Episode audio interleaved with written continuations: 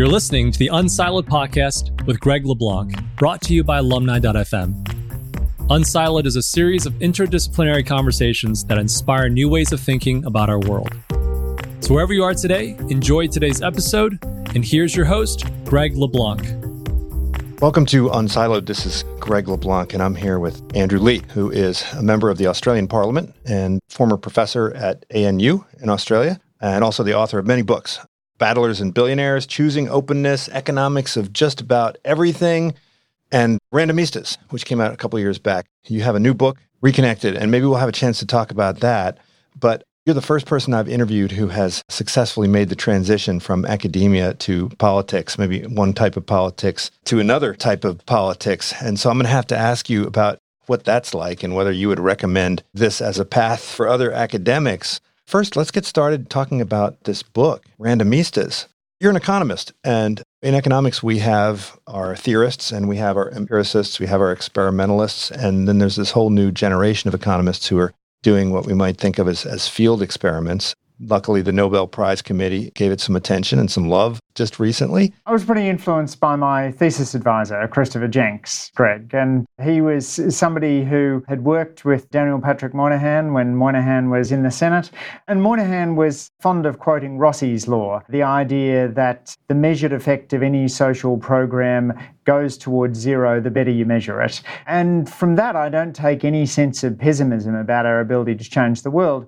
I just think we ought to regard tackling problems such as long term joblessness as being as difficult as tackling health challenges like cancer or HIV. And we need to approach them not with blind ideology, but with scientific rigour discarding theories, but not losing any of our passion to solve these big social problems.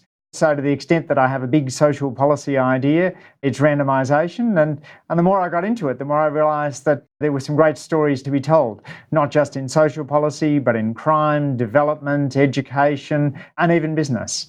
Yeah, I couldn't tell whether the book was an optimistic one or a pessimistic one because just like in medicine, right? I mean, medicine is a story of great progress, but progress was sort of built on the backs of discrediting quite a few bad ideas along the way. Do you see the proliferation of experimentation as being largely discrediting these failed policies and bad ideas, or do you see it largely as a source of tremendous progress and the discovery of new impactful policies and ideas? I think those of us who are in policy or research should never become too attracted to particular programs. We should be passionate about the ends, but scientific and critical about the means. And then you can achieve great things. So, when I was born in the early 1970s, about 35% of the people in the world died of infectious diseases. Now, even with COVID, that's down to about 15% of deaths. Fewer deaths in absolute terms from uh, infectious diseases than in the early 1970s. Part of that is sanitation, but a huge part is antibiotics and vaccines, which have been tested through uh, critical scientific means. Uh, we're seeing the COVID vaccines still being updated, tests taking place, but all of that taking place in a uh, framework in which no one is too attached to a particular solution, and the best of us are attached to finding out what works best. So it's that what works philosophy that I, I, think can help to change not just medicine, but social policy, philanthropy, and business too. We all think of medicine as being the domain in which the RCT has really shown its merit and taken off over the last couple centuries. And you begin the book with a description of how the idea of an RCT has diffused through medicine. And of course, in today's world, when everyone is saying follow the science, I think what that really means is, is paying careful attention to experimental results. And yet, in that story, you talk about how there was a study done on scurvy, and it took 50, 60 years for the results to be diffused. And so that story to me is is I mean it's it's a bit disturbing, right? It shows that even if you have the ability to discover what works and what doesn't work, there are still tremendous forces that get in the way of diffusing these, these insights. Do you see similar things in policy? What is the resistance to the use of experimentation, or at least resistance to the results that we get from this experimentation? Yeah, so the story of James Lind's scurvy experiment really is an interesting one because the experiment itself is incredibly powerful.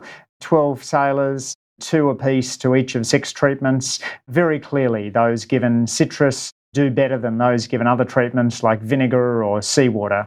But Lind doesn't really understand the processes. And in his write up, there's a lot of bogus science, basically hocus pocus around why citrus works.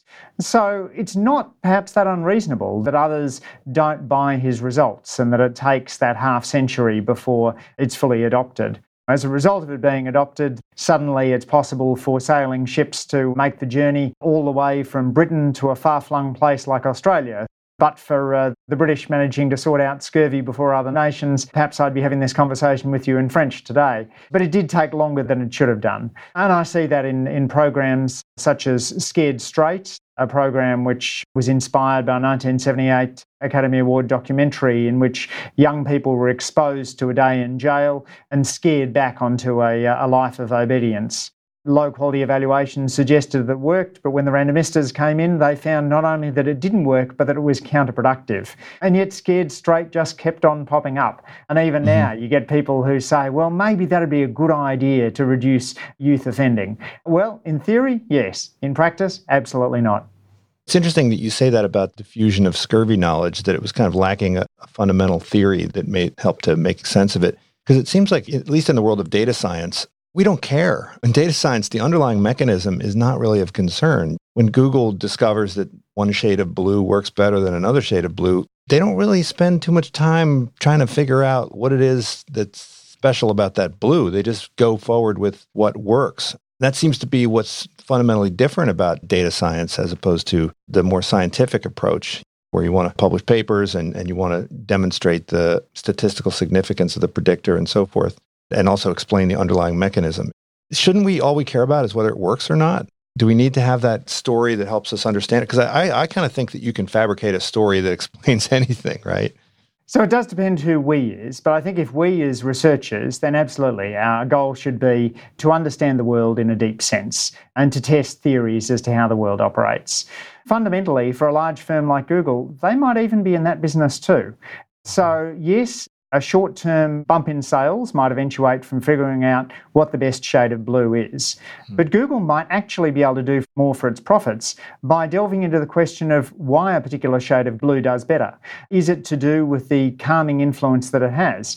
If that's the case, some users feeling a little stressed by the sight, and might other design features make them feel a little calmer as well? So I think the best randomistas are now moving away from whether a particular tweak works or not to how do we understand the world. And the great thing about randomized trials unlike natural experiments, is that you can design the experiment very precisely to test the theory. So you can have two interventions tailored to assess a particular theory, whether that's a theory in psychology, in business, in medicine, or wherever else you're doing the testing.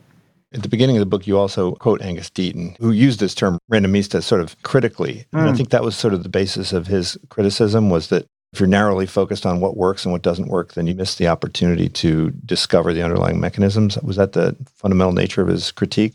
Absolutely. And look, I'm a huge Deaton fan, but I think that some of the criticisms that have been made of randomized trials could just as easily be made of any other form of evaluation. So when people say it doesn't generalize, well, that's true of a before after evaluation or a natural experiment or indeed a qualitative analysis. When people say that the program might be a boutique program which may not work in a more scaled down environment, well, that's also true of a, a pilot without a control group. And so many of these critiques are critiques of valuation itself rather than critiques of the randomistas. Not everything can be evaluated through randomized trials. You know, I don't think we're going to test the impact of denuclearization of the Korean Peninsula or or uh, changes in interest rates using randomized trials, but a lot more could be evaluated using this technology. Right, and you point to another some other examples of where institutions or individuals have resisted experimentation. You talk about Semmelweis and the mortality rates of childbearing mothers in hospitals in Vienna, you know, very very famous example. And I like how you connect that really to the Hippo principle. So in my work with companies, I mean, this is sort of the big problem is Hippo principle and opening up these leaders to being wrong. It seems like a human tendency to want to resist any kind of disconfirming evidence, regardless of how where it comes from. Yeah, well, the hippo is the most dangerous animal in Africa, and the Hippo principle, the highest paid personal opinion, person's opinion, is often one of the most dangerous things in uh, policy or business, where we're deferring to someone because of their status rather than because of their evidence. We can end up putting in place systems not only where people get it wrong, but also where we decrease the incentives to try new things and to experiment. So the best business leaders are those who have that maxim in God we trust, everyone else bring data. Mm-hmm. So, how would you respond to the famous parachute study argument in the BMJ that you reference, where no one's ever done a clinical trial on the efficacy of parachutes, and it doesn't seem like a very good idea to do one. This seems to be something that's pretty obvious. Why would we want to test something that seems so obvious? Well, it's certainly true we've never had a control group who had to jump out of planes without parachutes. But that doesn't mean that parachutists' lives haven't been saved as a result of randomised trials. We've got randomised trials on the impact of ankle braces on paratroopers, which have found that they make a big difference towards parachuters' injury rates. We can often tweak a policy using a randomised trial rather than have a treatment group that gets the program and a control group that doesn't. And frankly, this is often what we're doing in medicine very frequently in medicine, a new pharmaceutical is being tested not against a control group where the patients are getting nothing, but against a control group in which the patients are getting the best current alternative. And so that's the way in which a lot of social policy evaluation can effectively happen. And sometimes we need to recognise that's what's going on in our natural experiments. So, a series of studies which had looked at the impact of Head Start and found more modest effects than they had assumed realised afterwards that what was going on is that the control group weren't having their kids sitting in windowless rooms, but in fact, many of the kids in the control group were going into alternative early childhood programs. So, really, you were testing Head Start against the alternative early childhood programs rather than testing Head Start against no professional care. In the world of policy, where have the successes been you point about a couple examples. For instance, in the state of California, back when Arnold Schwarzenegger was governor, there was a evidence, there was a clinical trial and some policies where the results were clearly unimpressive, and yet there was a push to maintain the policies. Where has this sort of experimentation been successful? The nudge unit in the UK is famous, and I think it's famous for increasing tax compliance by 3% by using this type of wording and having this color of envelope that goes out. So a lot of people would be cynical and say that these are very, very small improvements. Where have we seen the biggest improvements in the area of policy? That Arnold Schwarzenegger example, I think, is a great one of politics trumping science, where the after school program was clearly shown to be increasing youth delinquency, and yet Schwarzenegger, through his uh, personal charm, was able to uh, persuade Congress to continue funding the program. But we've seen a lot out of little tweaks put in place through the nudge units, and importantly, initiatives which have shown that randomised trials don't need to cost millions and take decades, mm-hmm. but actually can cost tens or hundreds of thousands and take days, weeks, or even minutes. The subtitle to my book was chosen through a randomized trial on Google, in which I took all of the suggestions of mine and my editors. I put them up there as Google ads, and we picked the one that got the greatest click through rate. But we've also seen huge advances in development economics, where for years it's been pretty faddish. You know, you had the infrastructure fad and then demography fad. And now I think people are increasingly realizing that scientifically testing ideas, such as whether or not bed nets have a higher take up rate if mm-hmm. people pay for them than if they get them for free, it can have a huge impact on saving lives. We're bed netting Africa now with free bed nets as a direct result of that randomized trial that showed that people were equally likely to use a free bed net and that the stories of people using free bed nets to catch fish were in fact apocryphal. Mm-hmm.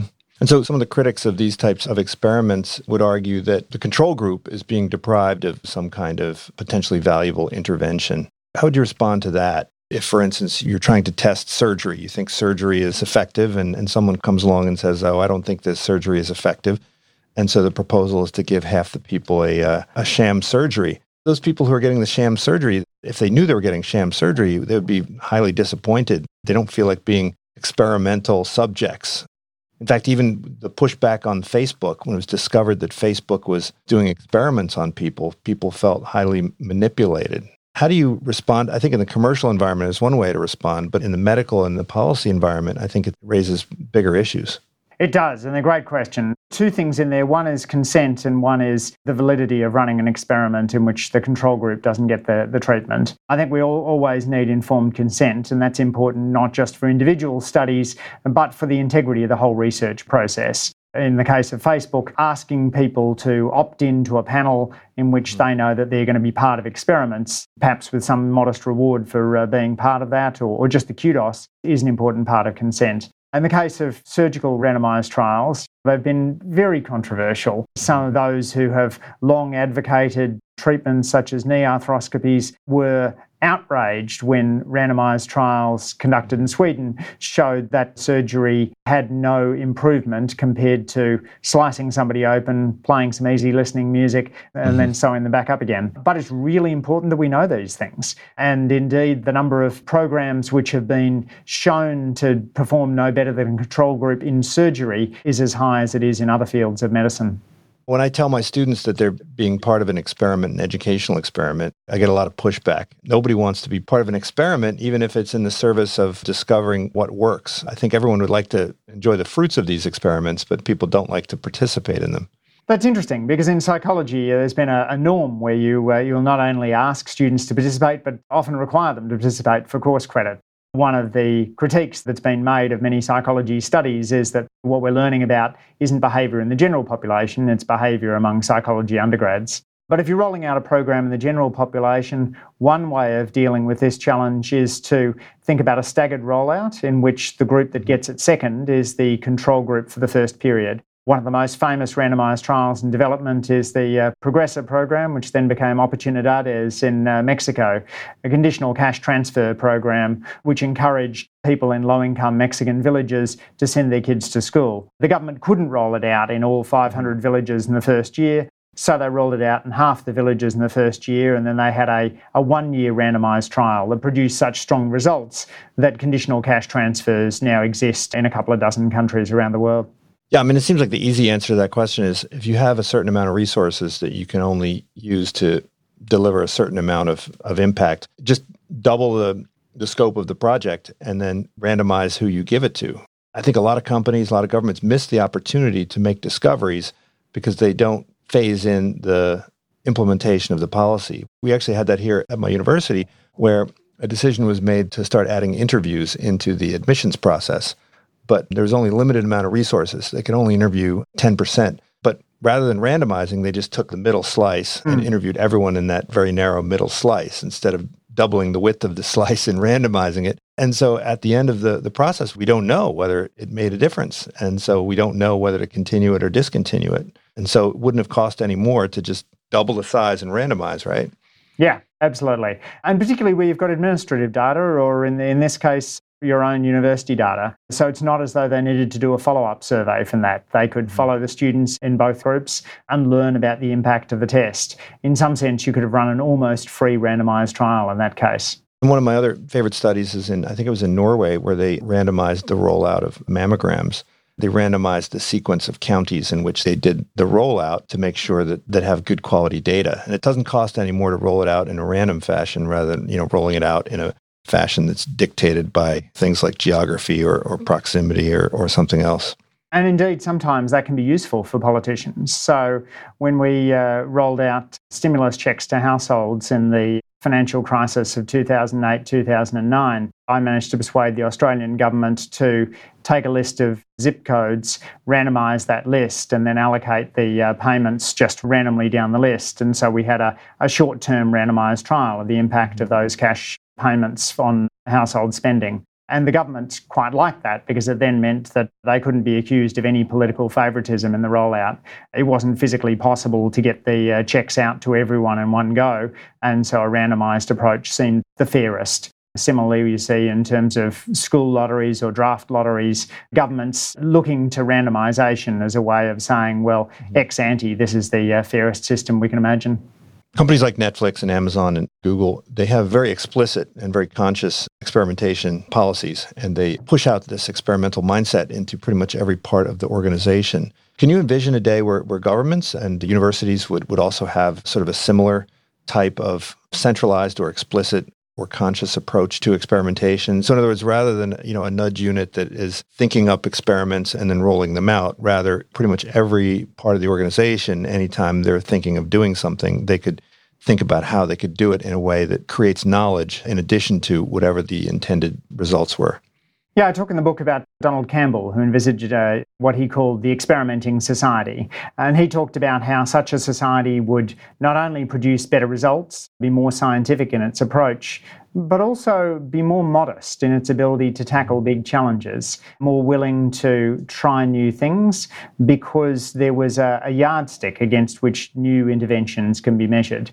So I love that combination of modesty and scientific critical analysis. We see it very much in medicine now. So, most advanced country governments wouldn't use taxpayer funds to support a new pharmaceutical that hadn't gone through a, a, randomized clinical trial. And that's despite the fact that only about one in 10 drugs that look promising in the lab actually make it through stage one, two, three clinical trials and all the way to market. So, there's a high failure rate, but there's a system in place that tests those new pharmaceuticals. We're seeing it a little bit more with the nudge units around things like tax administration, but we see it very little in some other areas. And that's true across medicine as well. So, pharmaceuticals are doing a lot of randomized trials, surgeons much less. Areas like plastic surgery have, have barely come into the hmm. randomized revolution, even although they're part of the medical profession.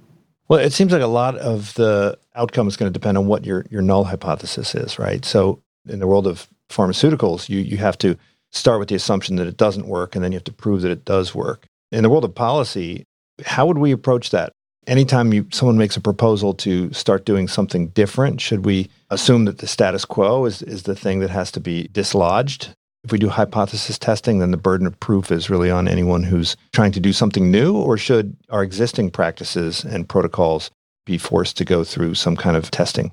I think it's pretty context dependent. I'm a passionate randomist, but even I would have been pretty uncomfortable if we decided that household payments during the COVID lockdown only went to half the population so we could learn about what the impact was. I don't think that would have passed a reasonable ethics test. But there's a whole host of areas in which it's possible to do small scale randomized trials and to bring academics more into the policy realm, give academics the chance to better test their deep theories. And so we're building up a stronger picture of understanding the world. Uh, and that's the great thing about living in a world in which there is so much data around. The cost of follow up surveys falls away when you're able to use those administrative data. All you need is the randomisation of the interventions to be able to then just steadily increase your knowledge base. I'm wondering, does the burden of proof depend on the domain? Presumably for lots of the pharmaceutical interventions that have been proposed around COVID, we've insisted on on sort of a very high level of proof. But for a lot of our non-pharmaceutical interventions, policymakers are are basically doing their best and making their best mm. guesses, and they're not saying we're not going to mandate masks until we have definitive proof that they work. You know, we're not going to mandate social distancing until we have clinical trials on the, on the interventions in the heat of the moment, you have to make some decisions and then hopefully test the impact of those decisions. But if you don't bake in some kind of experimentation, how will we ever know whether those those interventions have been effective?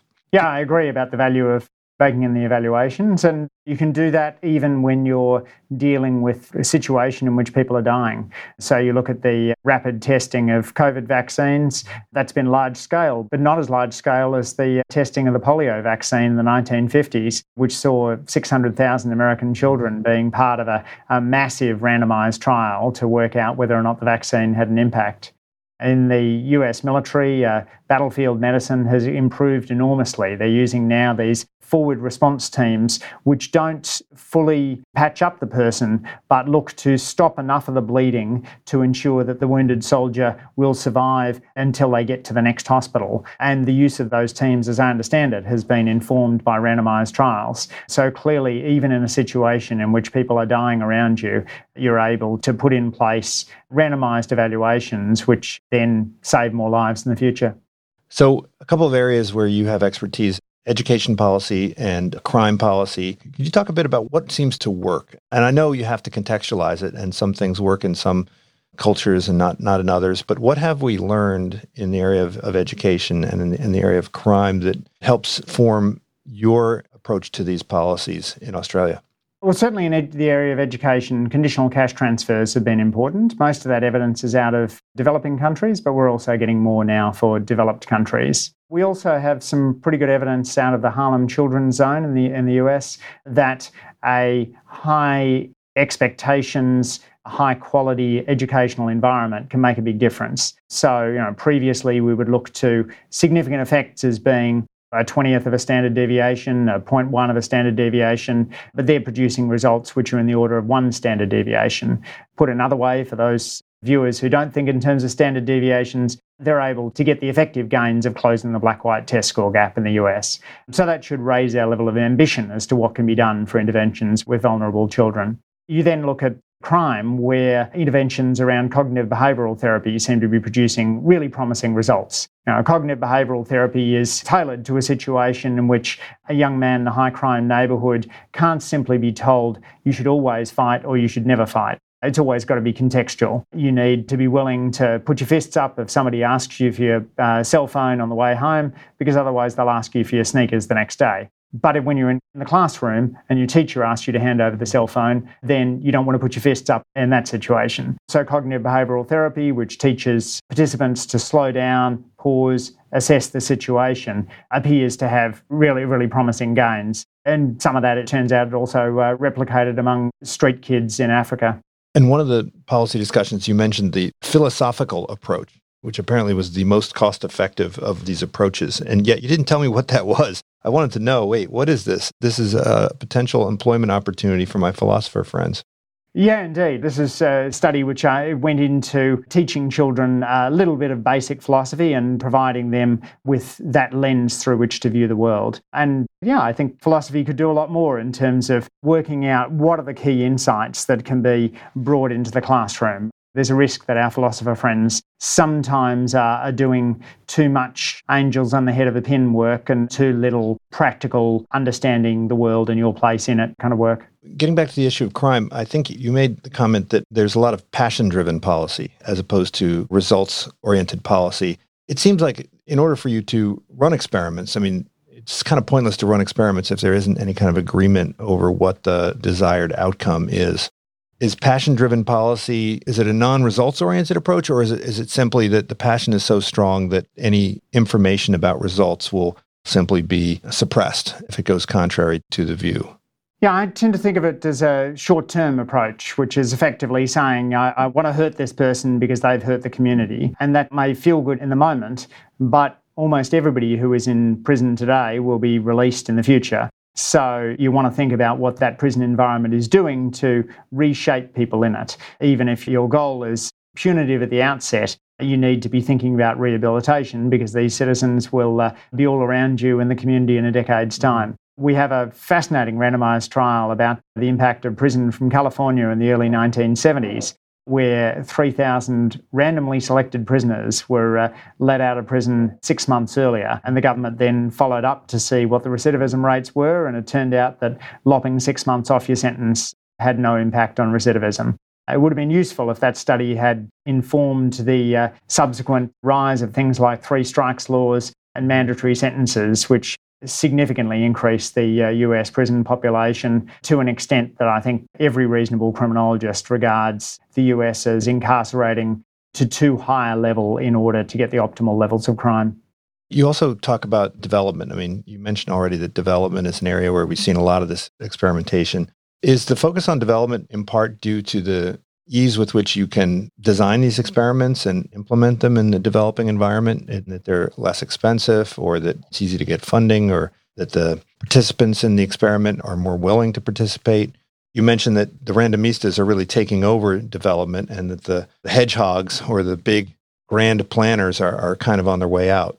Now, I remember someone in one of my graduate seminars once making the observation that labour economics seems to have had a, a, better generation than IO, in part because we agreed on our techniques earlier on and we agreed on the outcomes, whereas IO had many more methodological and results disputes. And I think that's probably also explains part of what's going on in development, where there was a, a general consensus about the uh, goals that people aim to achieve reduced mortality, higher living standards, more uh, quality adjusted life years, and then they could move on to look at the methodology. Uh, and quite quickly, then uh, many turned to randomised trials.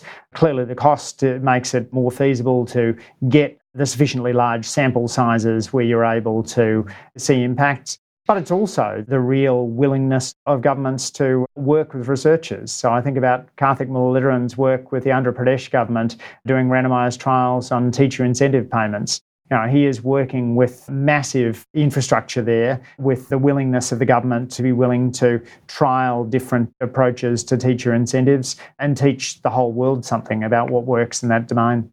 There was one experiment that you cited that I thought was really interesting, which was are people more willing to donate to causes that are more scientific in their approach. And the results were interesting, but it clearly shows that there are some people that are more about the warm glow and others that are more about results. And I think the folks who run Tom's, the, the shoe company, would fall more into the latter. You kind of hold them up as role models, I think, in this space. Tell us a bit about that experiment. It's kind of like a meta experiment, I guess. Yeah, so Dean Karlan's experiment looks at whether or not having good experimental data makes a difference to donations. He finds on average it doesn't, although for rusted on long term donors, it does seem to make more of a positive difference. But that doesn't mean we shouldn't still be trying to improve the impact of interventions. And one of the uh, firms that's most impressive in that space is Tom's Shoes. Tom's was founded with the notion that if you bought a pair of shoes in an advanced country somebody in a poor country would get a pair of shoes as well. So this wasn't corporate philanthropy bolted on, it was part of the model. And then after they'd been going for about a decade, they asked a team of researchers led by Bruce Wydick to evaluate using a randomized trial what happened when uh, community received Tom's shoes. And they found that in general, those getting the shoes had other shoes beforehand, so they were upgrading the shoes rather than getting their first pair of shoes, that it didn't improve school attendance, and that it did increase a sense of dependency on outsiders. And Bruce has a, a lovely uh, response to it where he says, Many companies would have looked to bury that result, mm. but Tom's didn't. They saw the result, they adapted, they moved from loafers to sneakers, they looked at ways of giving the mm-hmm. shoes through the parents and the community and as, as incentives for uh, school attendance, looking to improve their program rather than to attack the researchers if Toms can do that for an evaluation which really struck hard at the very heart of their model, then I think anybody else should be able to do the same with a result that makes them uncomfortable. Yeah, it's really remarkable. I've had some conversations about what's going on in the world of ESG in corporate America, and there does seem to be some folks that are really just more interested in, in the PR and, and the results that they can get from it, and others that are really super curious about the impact that they're having. I wanted to ask you about politics because, look, you're in politics, you're a politician. And when we talk about getting elected, politicians have begun to think a lot more like the sellers of soap. I had a friend who was in politics and political marketing back in the 80s, and he went back and forth between selling politicians and cigarettes and liquor and soap. And he said there really wasn't that much difference in how you did this, but it did seem to take a while for political activism to get some of the lessons of experimentation. I know some folks that worked in the Obama campaign in 2008 and the things that they were able to do just in terms of experimenting on voter turnout and messaging, it seemed like it, that politics had finally joined the party here. Is this like asking a rat about his maze in the cage? if I ask you a little bit about this, what have you learned? Have you been able to put any of this to use to help connect better with your constituents? Yeah, it certainly informs the way in which we campaign. And yeah, I'm aware of the importance of making sure that when we're spending taxpayer dollars to communicate with people, that we're doing that in the most effective way. So, one of the findings from the research is that letters don't seem to have very much of an impact. So, mm-hmm. we're now doing telephone town halls to engage with people. We also uh, are shaped by uh, randomised trials and thinking about something as simple as when to put out my uh, monthly email update. So, trying to, to look at when that has the highest open rates and send that to people at a time when it's, it's most convenient to them. We even ran randomised trials on a question such as if I organise an event in Parliament House, are people more likely to attend if they're offered free snacks and drinks or if there's no refreshments advertised? Spoiler alert, turns out people are equally likely to turn up if you don't tell them you're going to feed them in advance. So uh, we have fewer catered events now as a result, but there's all kinds of little ways in which you can uh, just tweak what you're doing. And for me, that's a part of staying fresh. We should always be looking to learn. I'm always asking colleagues about their ideas on better connecting with constituents because we're in this world, Greg, of declining trust in politicians. And so it's mm. incumbent on all of us in elected office to be thinking about how do we do better at connecting with the people who we represent? What are the platforms we can reach out through? What are the ways in which we can connect with people? I think the Cambridge Analytica scandal really highlighted how much more seriously people take what we might call manipulation or experimentation in the political domain. People seem to be much less troubled by the idea that when they go to a casino that every single aspect of the environment is manipulated or that when they go to a search bar that every aspect of the search bar is being manipulated. There seems to be some idea about politics that politics is a domain that should be held to a higher standard, I guess, than other areas. Is this at once a problem and a good thing for the world of politics? Could it hold us back in some way? Resistance to greater use of experimentation in, in the world of policy? Cambridge Analytica was an outrageous data breach, and I think Facebook handled it very badly, as they've acknowledged since then. But we don't need to be stealing data in order to be tweaking what works. I think it's perfectly ethical for me to be working on ways of better connecting with constituents trying to work out if I'm running one of those telephone town halls that I mentioned before, what's the best way of encouraging people to participate? We're in a world in which, as Tufts political scientist Eitan Hersh has pointed out, people are engaged in too much hobbyist politics and treating politics a bit like following a sports team rather than seeing it as fundamentally part of something in which they participate. So I've worked with researchers at Ohio State University and the University of Canberra to run deliberative democracy forums we did two of them last year, one online, one in person. And yes, people were randomized across those two groups because we're curious to know what form of engagement works best in order to get people involved in politics. I think that's solidly ethical. I'd be very happy to uh, defend the way in which we did that in order to try and learn about the effectiveness of deliberative democracy, one of the tools that might help turn around this malaise that democracies have found themselves in. I think you did mention an experiment in the book where people were encouraged to have conversations and it reduced political conflict. Absolutely. There's good amounts of evidence that encouraging people to have those cross party conversations can make a difference. I'm surprised as to how many people think they're engaging in politics when they're speaking only to people who voted the same way as they did at the last election. If you want to change the result in the next election, you've got to find someone who voted one way in the last election and persuade them to do something different. That involves having a conversation with someone who might have different views than you. And guess what? That's the best way in which we've always done politics. Could you tell us a bit about the new book? Does it build on these concepts? It's about community building. And I'm sure it's probably filled with all sorts of good quality experimental insights. What works and what doesn't work when it comes to building strong communities? So, Reconnected is talking about the uh, decline in social capital in Australia. Uh, we've seen a drop in joining, volunteering, voting. Even in a country where voting is compulsory, the share of people not turning up has increased. We've seen a fall in the, the average number of friends that Australians have and the average number of neighbours they have. So, through a series of forums around Australia, we spoke to a couple of thousand community sector leaders and, and drew together their ideas. It's largely a set of stories, but where we can, we've certainly drawn on the evidence that is available to support better engagement. We talk, for example, about the role of social media and the uh, experiment run by Jesse Shapiro and others of looking at what happened when you paid people to stay off Facebook for a few weeks. It turned out that they were less politically polarised and more engaged in their communities and less dependent on Facebook when they came back on afterwards. And that does suggest that many of us have become addicted to, let's face it, what are pretty addictive technologies, and that we might help produce a less polarized country if we spend a little bit less time online.